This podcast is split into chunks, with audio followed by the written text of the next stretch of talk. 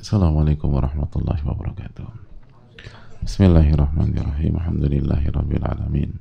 Wa bihi nasta'in ala umuri dunya wad din wa salatu wassalamu ala asyrafil anbiya wal mursalin wa ala alihi wa sahbihi wa man sara ala nahjihi bi ihsanin ila yaumin din wa ba'd.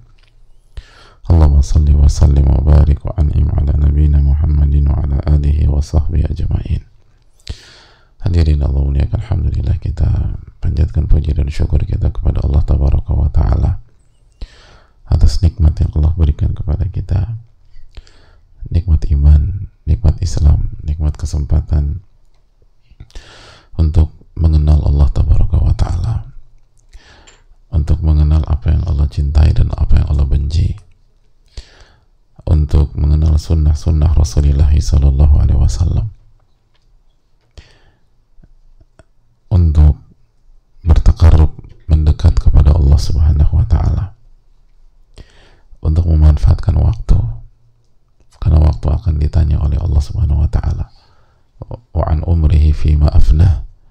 Dia akan ditanya tentang umurnya bagaimana dia habiskan. Dan itu pertanyaan yang sangat sulit hadirin.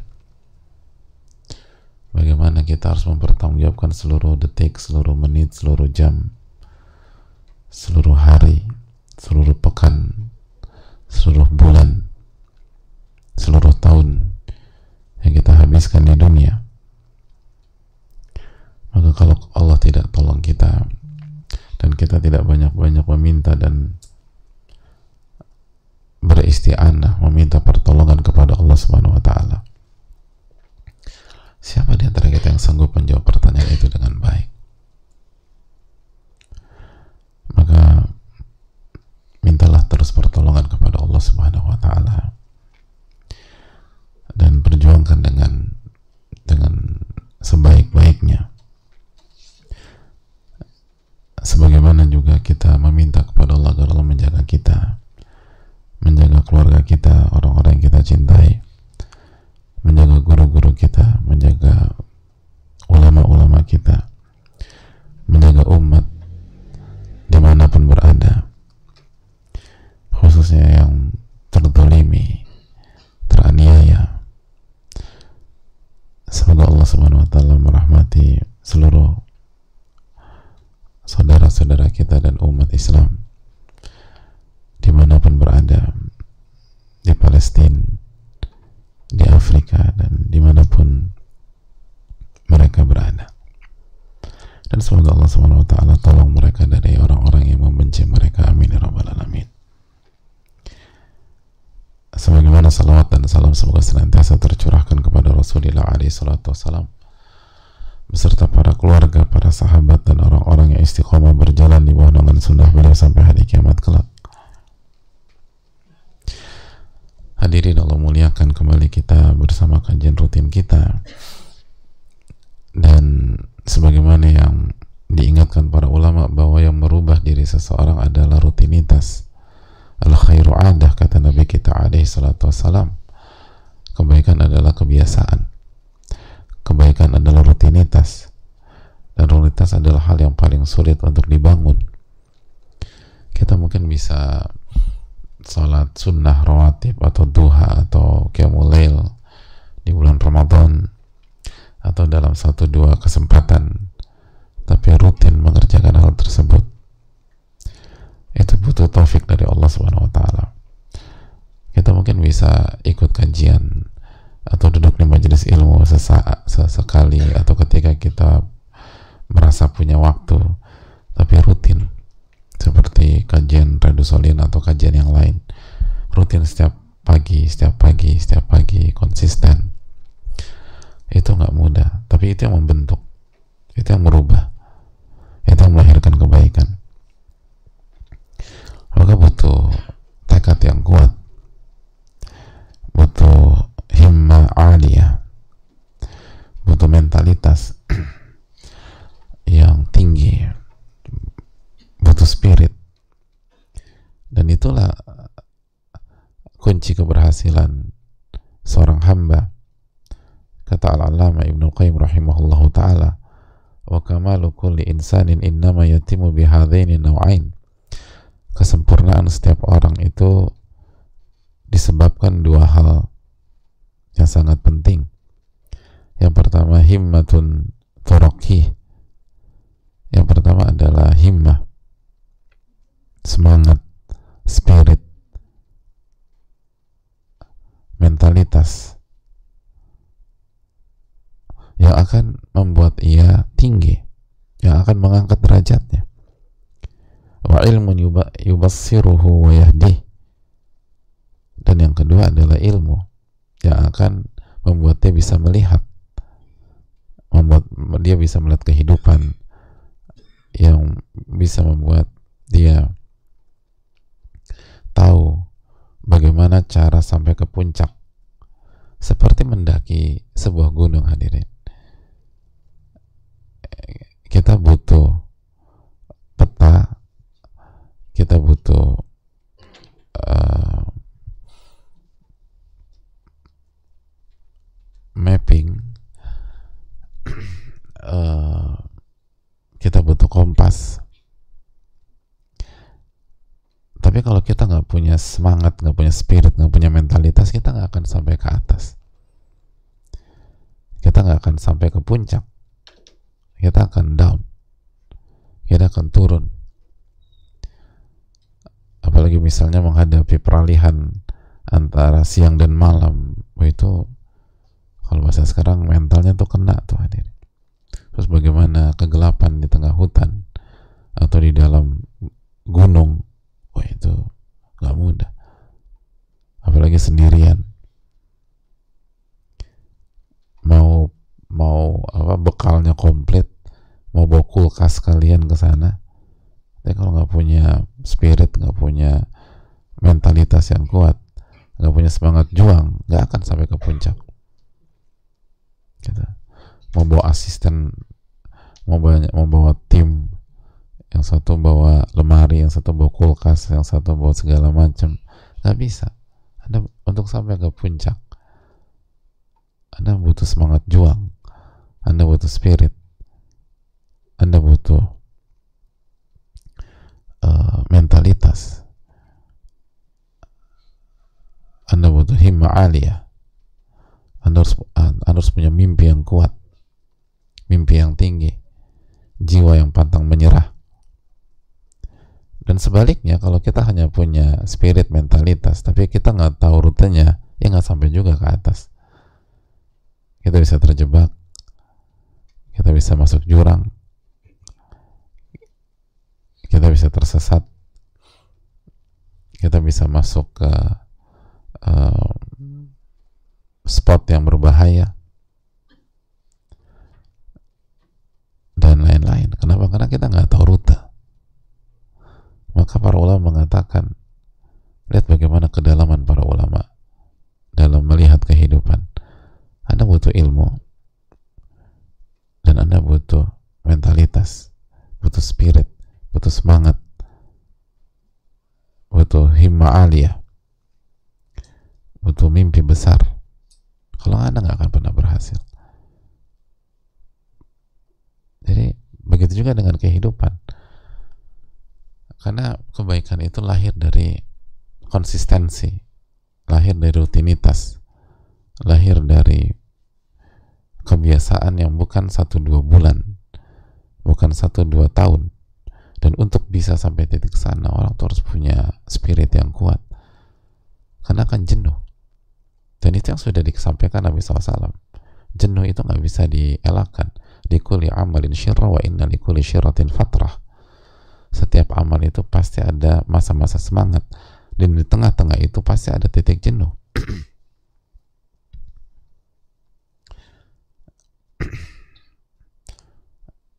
yang selamatkan ketika titik jenuh dia tetap berada di sunnah Nabi SAW dan itu susah minta ampun. Kalau lagi happy lagi senang segala macam. Lagi Ramadan ya semangat orang. Itu pun juga nggak semua.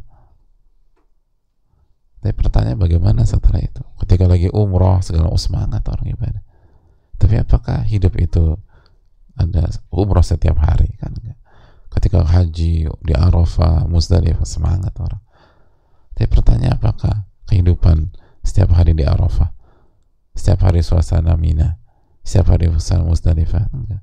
Likuli amalin syirra wa inna likuli syirratin fatrah. Setiap amal itu ada masa semangat. Ada momen semangat.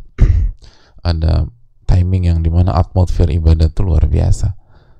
Tapi tidak setiap saat kata Nabi SAW. Tidak setiap saat. Di tengah-tengah ada titik jenuh. Ada titik jenuh. Maka setelah taufik Allah SWT kita butuh mentalitas. Kita butuh spirit. Kita butuh uh, jiwa besar. Kita butuh jiwa pantang menyerah. Dan itu yang kata kata Ibnu Qayyim turakihi itu akan mengangkat akan membuat dia terus mendaki itu akan membuat dia terus berjalan itu yang akan membuat dia terus melangkah. Karena kita tahu sekali kita tahu rute kita tahu mapping dan seterusnya. Kalau kita kalau kita sudah terpukul kita sudah down kita sudah jenuh kita sudah putus asa ini kaki nggak akan melangkah. Walaupun kita tahu rutenya. Teman kita uh, itu kita bilang kepada orang tua ini sebentar lagi mas. Ini sebentar ini rutenya. Ini estimasi waktunya tinggal jalan sebentar lagi. Nggak nggak nggak. Aku nggak sanggup deh. Aku di sini aja. Udah aku nyerah nih. Nggak aku mau pulang aja deh. Nggak nggak nggak. Gitu. nggak nggak aku nggak ini udah nggak. Pendakiannya udah selesai ini tinggal jalan lurus aja ke depan. Ya sedikit naik tapi clear. Nggak nggak nggak. Aku mundur aja. Padahal jalan jalan mundur apa balik kanan itu lebih jauh lagi gitu. Kenapa dia nggak lanjutin aja sekian? Itu hal yang perlu kita camkan bersama-sama. Lalu apa kata para ulama? Inna sa'ada wal falah innama tafutul abda min hatainil jihatain. Sesungguhnya uh, tingkatan kebahagiaan dan kesuksesan, kebahagiaan dan keberuntungan. Itu akan uh, gagal diraih, akan terlepas dari seorang hamba dari dua sisi ini, atau salah satunya. artinya membuat orang gagal dapat nilai 10 kalau memang 1 sampai 10 itu karena dua ini dia nggak tahu ilmunya atau dia nggak punya mentalitas atau nggak punya spirit juang. Yang buat dia gagal sampai ke angka 9 itu ya dua ini. Dia nggak punya ilmunya atau dia nggak punya nggak punya mentalitas dan nggak punya spirit juang. Atau dua-duanya. Atau dua-duanya maka hadirin sekalian butuh pertolongan kepada Allah butuh minta pertolongan kepada Allah Subhanahu wa taala dan butuh lalu butuh kekuatan jiwa untuk untuk mengerja, untuk mengikuti kajian rutin seperti Ridho Solihin dan eh, ibadah-ibadah lainnya. Allah taala alam uh, misawab.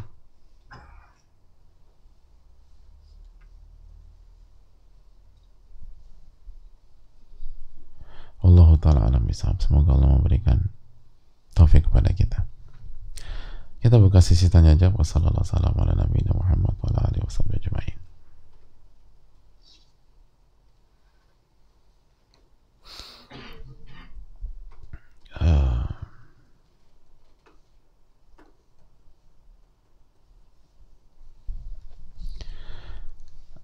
Uh, Assalamualaikum warahmatullahi wabarakatuh. Waalaikumsalam warahmatullahi wabarakatuh.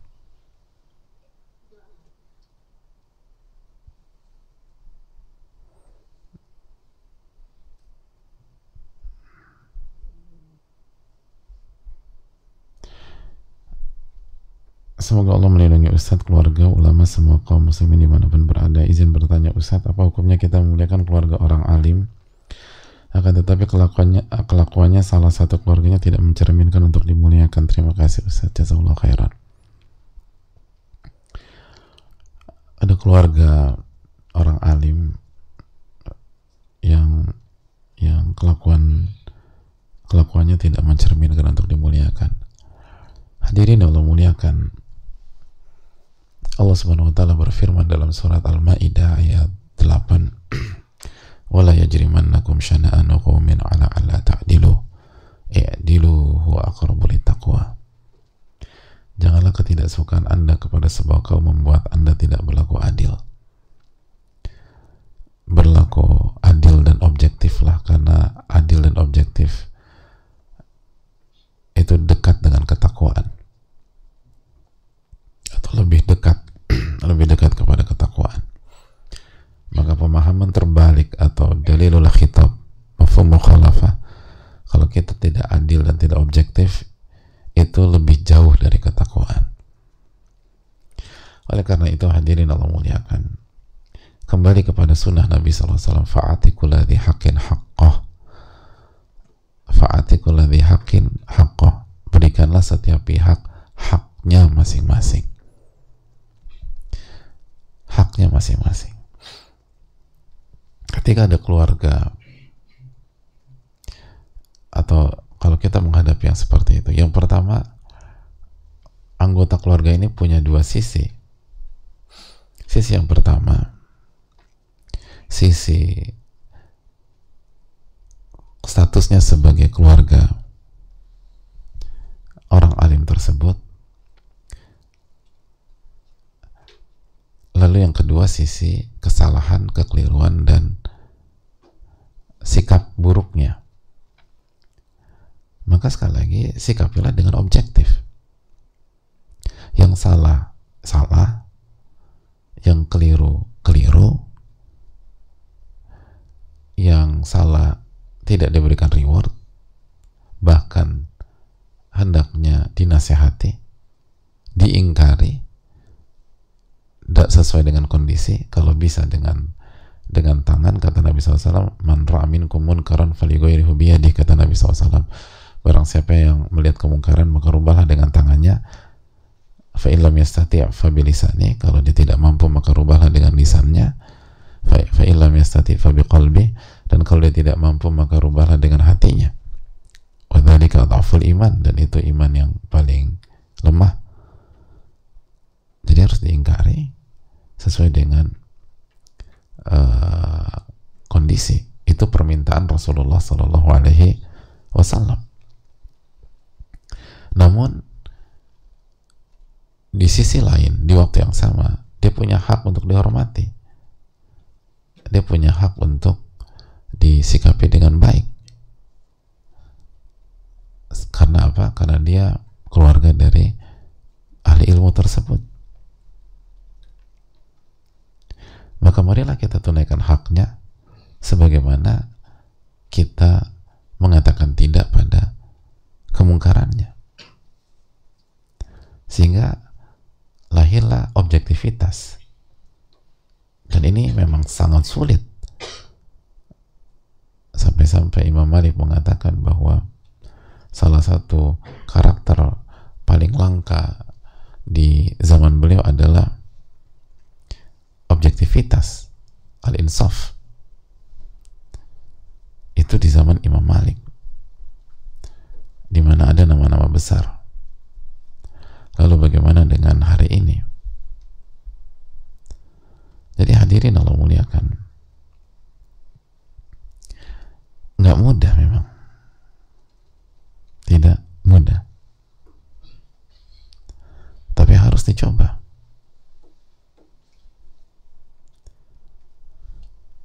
dan pahalanya besar. Sekali lagi di masa Imam Malik aja Imam Malik mengatakan ma fi zamanina syai'un aqallu minal insaf. Tidak ada satupun sifat di zaman kita yang kecuali lebih langka daripada insaf. Lebih langka daripada objektivitas. Susah. Jadi orang objektif itu susah. Sebagaimana sudah kita bahas. Dan itu akhlak penuntut ilmu. Sebagaimana kita bahas di kitab Tadkiratus Sami bahwa uh, sifat dan karakter penuntut ilmu atau seorang muslim yang ingin mendapatkan ilmu nafi yang ingin mendapatkan ilmu yang bermanfaat adalah objektivitas. Objektivitas. Jadi yang salah salah. Jangan didiamkan sampaikan baik-baik dan sebagainya tapi di waktu yang sama hormati dan tunaikan haknya. Karena dia keluarga. Lalu juga jangan lupa kita di ketika kita berhadapan dengan anggota keluarga seperti itu ingat hak orang alim tersebut. Yang mungkin ayahnya. Atau mungkin uh, anggota keluarganya dan sebagainya. Ingat kita tahu bahwa itu tadi kenapa kita diminta memuliakan ahlul bait karena itu nggak bisa dilepas, dilepaskan dengan hak Rasulullah Shallallahu Alaihi Wasallam. Beliau punya hak. Jadi jadi fokus pada ini saya punya atau orang tuanya punya hak misalnya. Saya baik sama ini hak karena ini hak orang tuanya. Jadi hadirin Allah muliakan sehingga semua pihak diberikan haknya. Dan yang berikutnya ini adalah ujian kejujuran ujian keikhlasan ujian ke keikhlasan maka mintalah pertolongan kepada Allah Subhanahu wa taala. Dan inilah yang akan membuat kita semakin dekat dengan ketakwaan.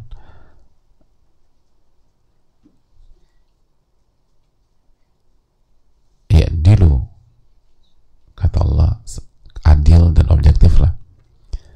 Kenapa? Karena lebih dekat kepada ketakwaan. Aqrabu taqwa kata Allah.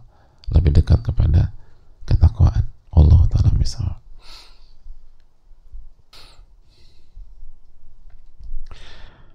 Uh, Assalamualaikum warahmatullahi wabarakatuh Ustaz, Waalaikumsalam warahmatullahi wabarakatuh Saya dari NTT, domisili Depok Saya mau bertanya kenapa di saat iman naik turun ada saja cobaan Dan sekarang iman saya lagi turun Ustaz Saya mau iman saya kembali seperti awal saya hijrah. Sekarang saya melakukan ibadah harus dipaksa. Saya nggak mau ketinggalkan sesuatu yang sudah menjadi kebiasaan selama saya hijrah. Mohon bantuan penjelasannya. Itu saja Ustaz pertanyaannya. Assalamualaikum warahmatullahi wabarakatuh. Kenapa pada saat uh, iman lagi naik dan turun ada saja cobaan? Karena penanya masih hidup gitu aja. Coba kalau penanya udah meninggal dan kita udah meninggal selesai udah karena dunia itu darul bala kata Nabi kata para ulama kata para dunia darul bala dunia itu tempatnya bencana dan ujian alladhi khalaqal maut wal hayata liyabluwakum ayyukum ahsanu amala Surat Al-Mulk ayat 2. Dia menciptakan kematian dan kehidupan untuk menguji kalian. Kehidupan itu dari A sampai Z isinya ujian. Isinya ujian. Untuk menguji kalian siapa yang dari kalian yang paling baik amalnya. Jadi pertanyaan kenapa apa kenapa uh, aku kena cobaan dan ujian terus ya ini ayatnya karena kita masih masih hidup kita masih punya kehidupan. Kalau kita sudah meninggal, maka semuanya sudah berakhir. Jadi sekali lagi hadirin Allah muliakan. Dan kita tahu bersama-sama bahwa uh,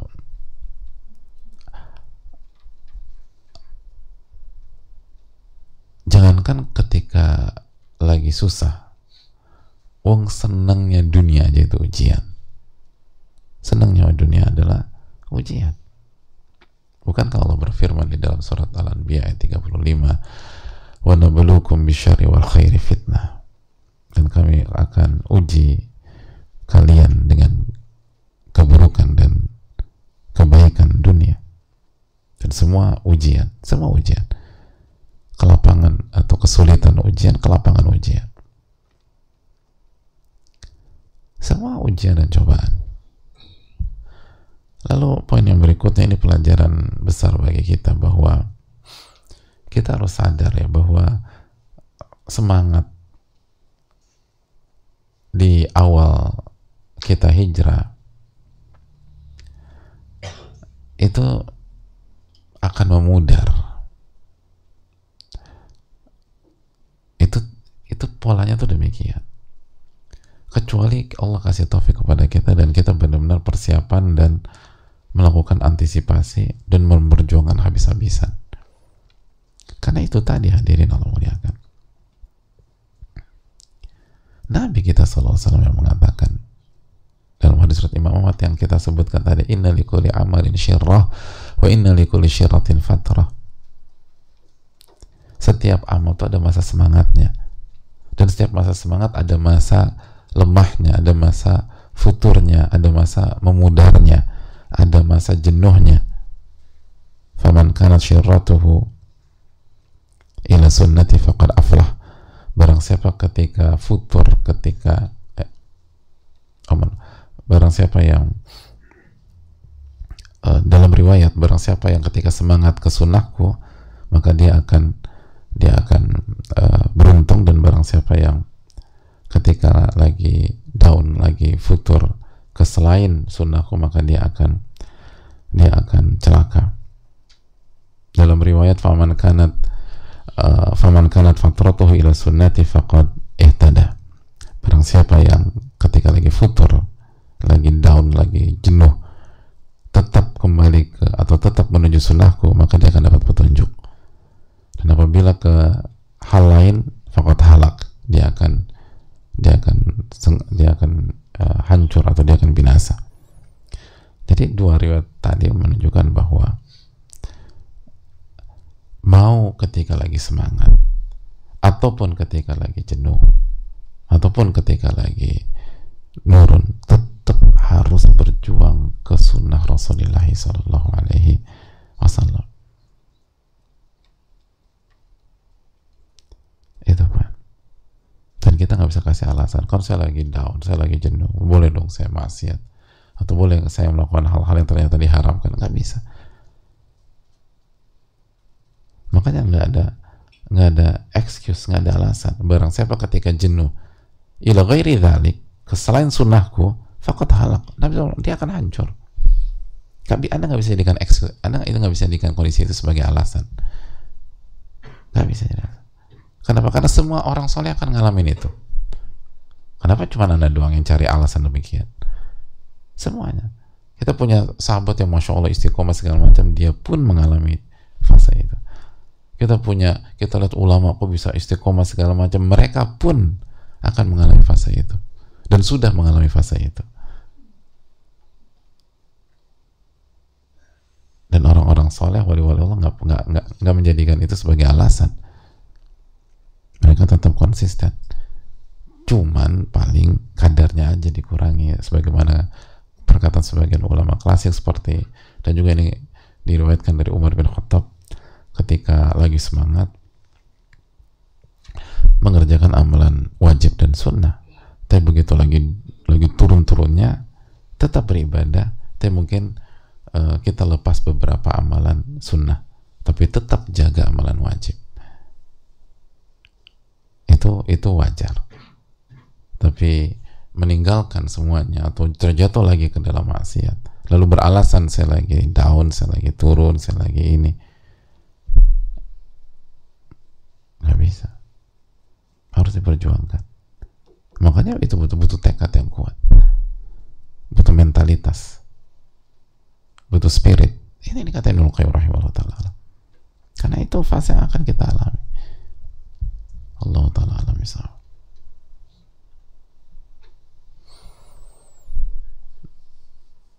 Assalamualaikum warahmatullahi wabarakatuh. Waalaikumsalam warahmatullahi wabarakatuh. Satu lagi poin yang beliau ini juga ini yang sangat penting. Jangan lupa minta pertolongan kepada Allah.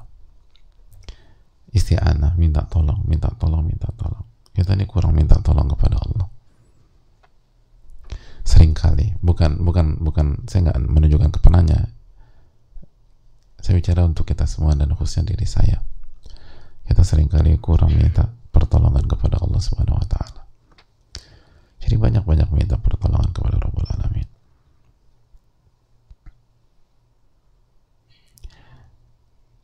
Allah taala Assalamualaikum warahmatullahi wabarakatuh. Waalaikumsalam warahmatullahi wabarakatuh. Semoga Allah senantiasa merahmati Imam Nawawi, seluruh ulama, ustadz, keluarga, tim, para jamaah, dan seluruh kaum muslimin. Amin. Ya Alamin.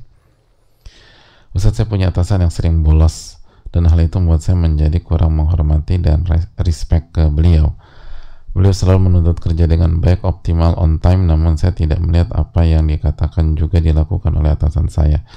Oh nasihatnya Ustadz. Ya terima kasih atas pertanyaannya. Uh, kembali kembali ke konsep yang diajarkan para ulama, selalu melihat dari dua sisi. Selalu melihat dari dua sisi. Yang pertama sisi bawahan. Sisi bawahan yang harus dilakukan adalah tunaikan kewajiban dan tugas apa pun kondisinya karena itu itu tanda keikhlasan. Dan itu ujian keikhlasan. Ujian kejujuran. Ujian kejujuran. Walaupun misalnya atasan kita pemimpin kita tidak perform itu bukan alasan kita tidak perform. Itu bukan alasan kita tidak perform karena kita akan ditanya oleh Allah Subhanahu wa taala. Dan atasan yang tidak perform adalah ujian bagi kita. Ujian eh, kepada kita sebagai bawahan. Makanya Allah mengatakan waja'alna ba'dukum li ba'din fitnatan atasbirun wa kana rabbuka basira. Kami jadikan interaksi di antara kalian sebagai ujian. Sabar nggak ngadepinnya dan Allah maha melihat lihat dalam surat Al-Furqan ayat 20 ini. Kami jadikan interaksi di antara kalian. Dan di antara interaksi di antara kita adalah interaksi atasan bawahan. Di antaranya. Nah apa uh, tujuannya? Kenapa Allah takdirkan? Allah takdirkan uh, uh, Allah takdirkan kenapa kita berhadapan dengan orang seperti itu? Jawabannya untuk menguji kesabaran kita. Atas birun sabar nggak ngadepin itu? Sabarkah menghadapi hal tersebut?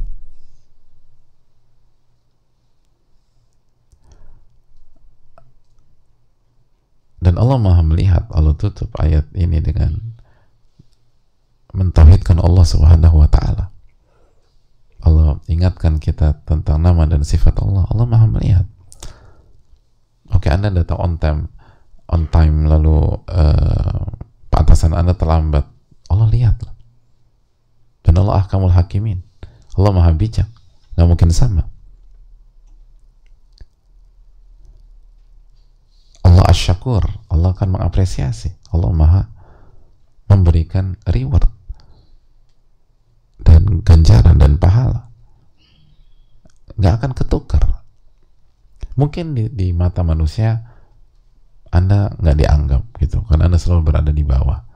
Tapi di sisi Allah subhanahu wa ta'ala atasbirun wa kana rabbuka basira.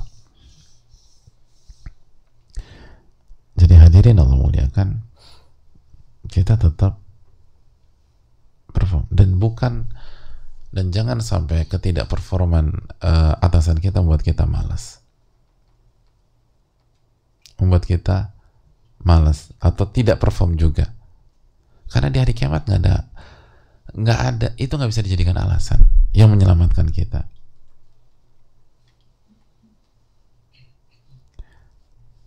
ketika ada atasan yang tidak perform kita nggak boleh ikut-ikutan pola itu.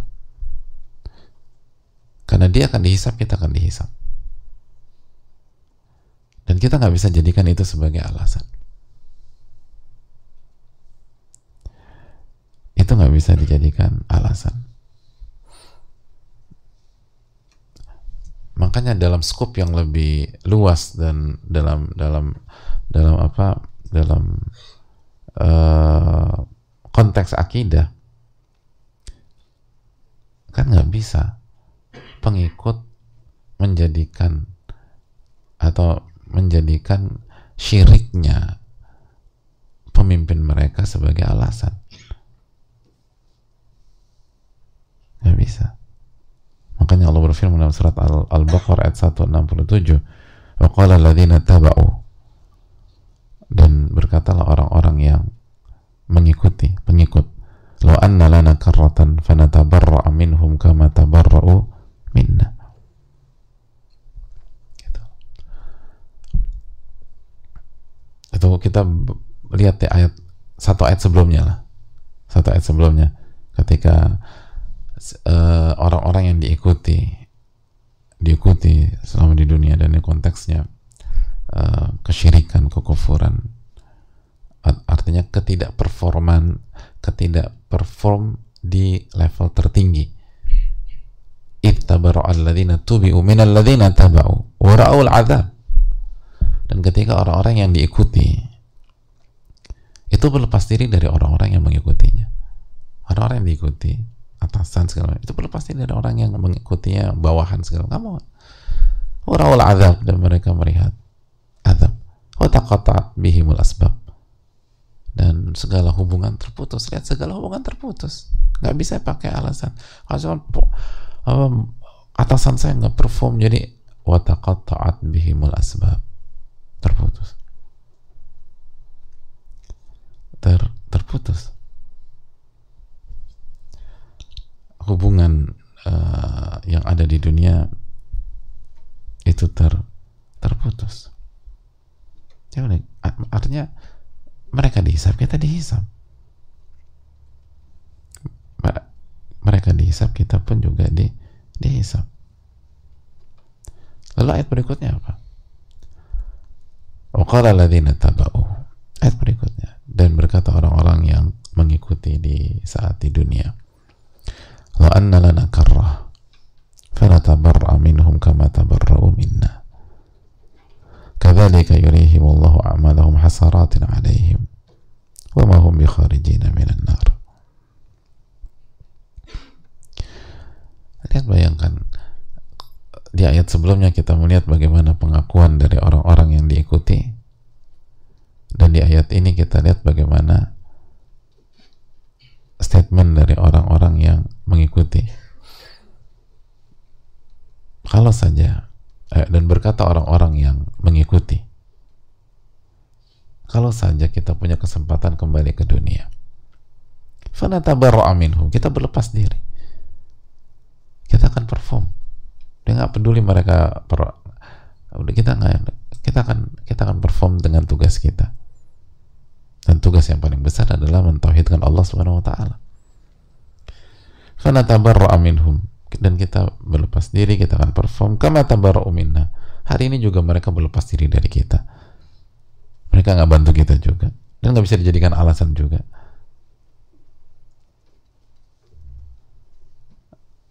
Jadi hadirin Allah muliakan nggak bisa kita jadikan kesalahan orang itu sebagai alasan untuk melakukan kesalahan. Padahal kita sudah tahu kita sudah ngerti. Kecuali kalau kita nggak tahu dan kita jujur kita ikhlas dan kita pikir yang dilakukan benar. Itu kasus beda lagi. Tapi kalau kita udah tahu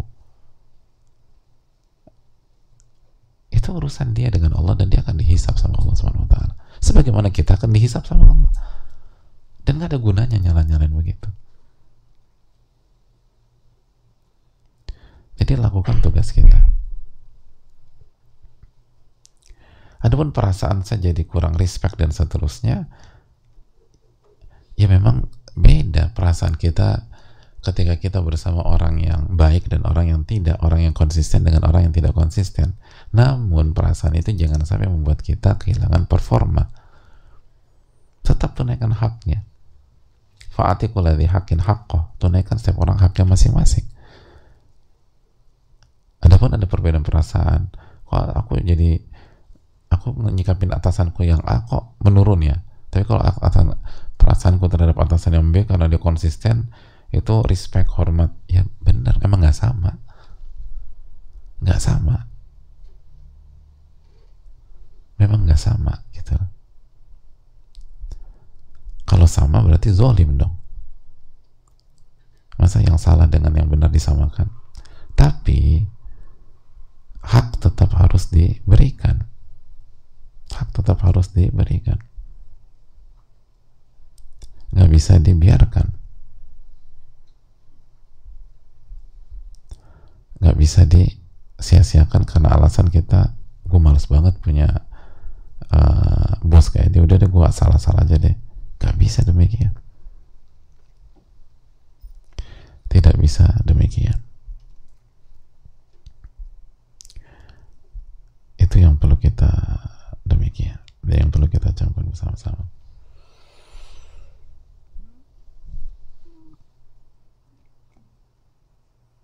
Makanya apa kata Allah SWT dalam surat Fatir ayat 19 wa ma yastawil a'ma wal basir wala dhulumat wala nur. Nggak sama antara orang yang buta dan orang bisa melihat. Dan buta di sini buta buta hati terhadap kebenaran. Adapun uh, sosok-sosok yang buta tidak bisa melihat tapi beriman itu mulia di sisi Allah. Allah kata nggak sama antara orang yang buta dan orang yang bisa melihat. Walau dhulumatu wala nur. Beda antara kegelapan dan cahaya nggak sama. Tapi tetap berikan hak mereka. Adapun dari sisi lain dari sisi orang-orang atau yang atasan saya lagi atasan eh, kedudukan itu akan ditanya oleh Allah kedudukan akan ditanya oleh Allah Subhanahu wa taala. Dan kalau kita menerima sebuah kedudukan maka konsekuensinya di antaranya tugas kita memberikan keteladanan. Memberikan keteladanan. Dan ingatlah bahwa kita akan dihisap sama Allah Subhanahu wa taala. Dan ini bukan hanya atasan di kantor, atasan di keluarga. Seorang suami akan ditanya sama Allah, "Kullukum ra'in wa kullukum mas'ulun an ra'iyati." Setiap Anda akan setiap Anda adalah pemimpin dan penanggung jawab dan akan ditanya tentang orang-orang yang Anda pimpin. Suami akan ditanya. Ayah akan ditanya sama Allah. Atasan di kantor akan ditanya. Semua akan ditanya. Maka bertakwalah kepada Allah Subhanahu wa taala. Allah taala alam. Uh, bisawab dan sekali lagi uh, dan salah satu uh, hukuman kalau atasan tidak bisa ini maka dia akan direndahkan sama Allah. Dia akan direndahkan. Kama tadi nutudan. Sebagaimana anda bersikap anda akan, anda akan anda akan disikapi dengan cara demikian al jaza min jinsil amal balasan tergantung jenis perbuatan. Maka balasan inkonsistensi adalah inkonsistensi. Jadi kalau kita inkonsisten maka jangan salahkan siapa-siapa. Kalau dalam hidup kita kita akan disikapi dengan inkonsistensi. Ingat oke okay, kita atasan. Tapi skop skop atasan kita sejauh mana sih? Dan dan dunia terlalu luas untuk itu semua anda akan berhadapan dengan banyak pihak yang Anda bukan atasan mereka. Bahkan Anda akan bertemu dengan banyak pihak yang Anda itu di bawah mereka. Maka hati-hati. Balasan inkonsistensi. Inkonsistensi. Allah Ta'ala bisawab. Semoga Allah memberikan taufik kepada kita. Wa anta. Assalamualaikum warahmatullahi wabarakatuh. Syukran.